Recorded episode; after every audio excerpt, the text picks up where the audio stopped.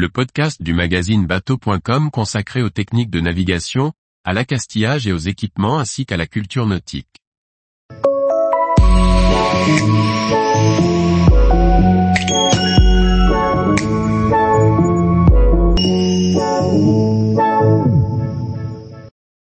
Quel attelage choisir pour tracter mon bateau?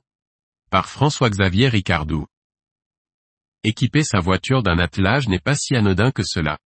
Il existe des différences entre les attelages. Tirer son bateau sur la remorque demande quelques préconisations. Le système de fixation entre la remorque et la voiture passe par une boule métallique, aussi appelée rotule, fixée à l'arrière du véhicule tracteur. Pour les remorques de bateau, cette boule fait un diamètre de 50 mm. C'est le standard pour les remorques jusqu'à 3500 kg en charge. Cette boule vient se fixer à l'arrière de la voiture via un col de cygne sur la ferrure. Il s'agit d'une barre solide placée en travers de la route et solidement fixée au véhicule. Il existe plusieurs types de fixation du col de cygne, démontable avec ou sans outils ou rétractable. On pourrait être tenté de rouler avec sa boule d'attelage toujours à poste à l'arrière de sa voiture. La loi ne l'interdit pas. Mais soyez prudent, car en cas d'accident, si un véhicule vous percute par l'arrière et que votre boule d'attelage crée des dégâts sur son véhicule, il est possible que les assurances considèrent les deux conducteurs fautifs à 50%. Vous pouvez vérifier cela auprès de votre assureur avant de choisir votre attelage. Les cols de signes rétractables sont très pratiques. Ils permettent de les escamoter sous le pare-choc sans avoir besoin d'outils. Mais ces dispositifs ne sont possibles que sur les voitures prévues dès l'origine ou bien sur les attelages adaptables très haut de gamme.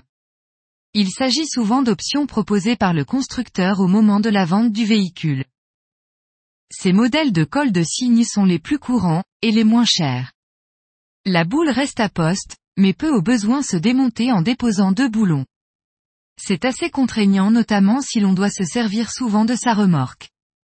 C'est bien adapté pour un usage occasionnel, par exemple une mise à l'eau et sortie de l'eau annuelle. Le col de cygne vient se bloquer sur la barre par un mécanisme qui ne demande pas d'outils pour le démonter. Un verrouillage avec une serrure, à clé, évite le vol du col de cygne. Le montage et le démontage se font en moins de 30 secondes.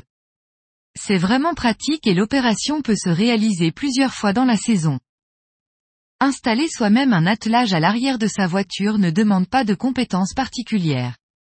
Vous trouverez en magasin ou sur Internet via des sites spécialisés, l'attelage adapté à votre véhicule avec les différents systèmes de fixation de boules. Un mode d'emploi pour la pose et pour les branchements est aussi joint avec l'attelage. Alors à vos outils.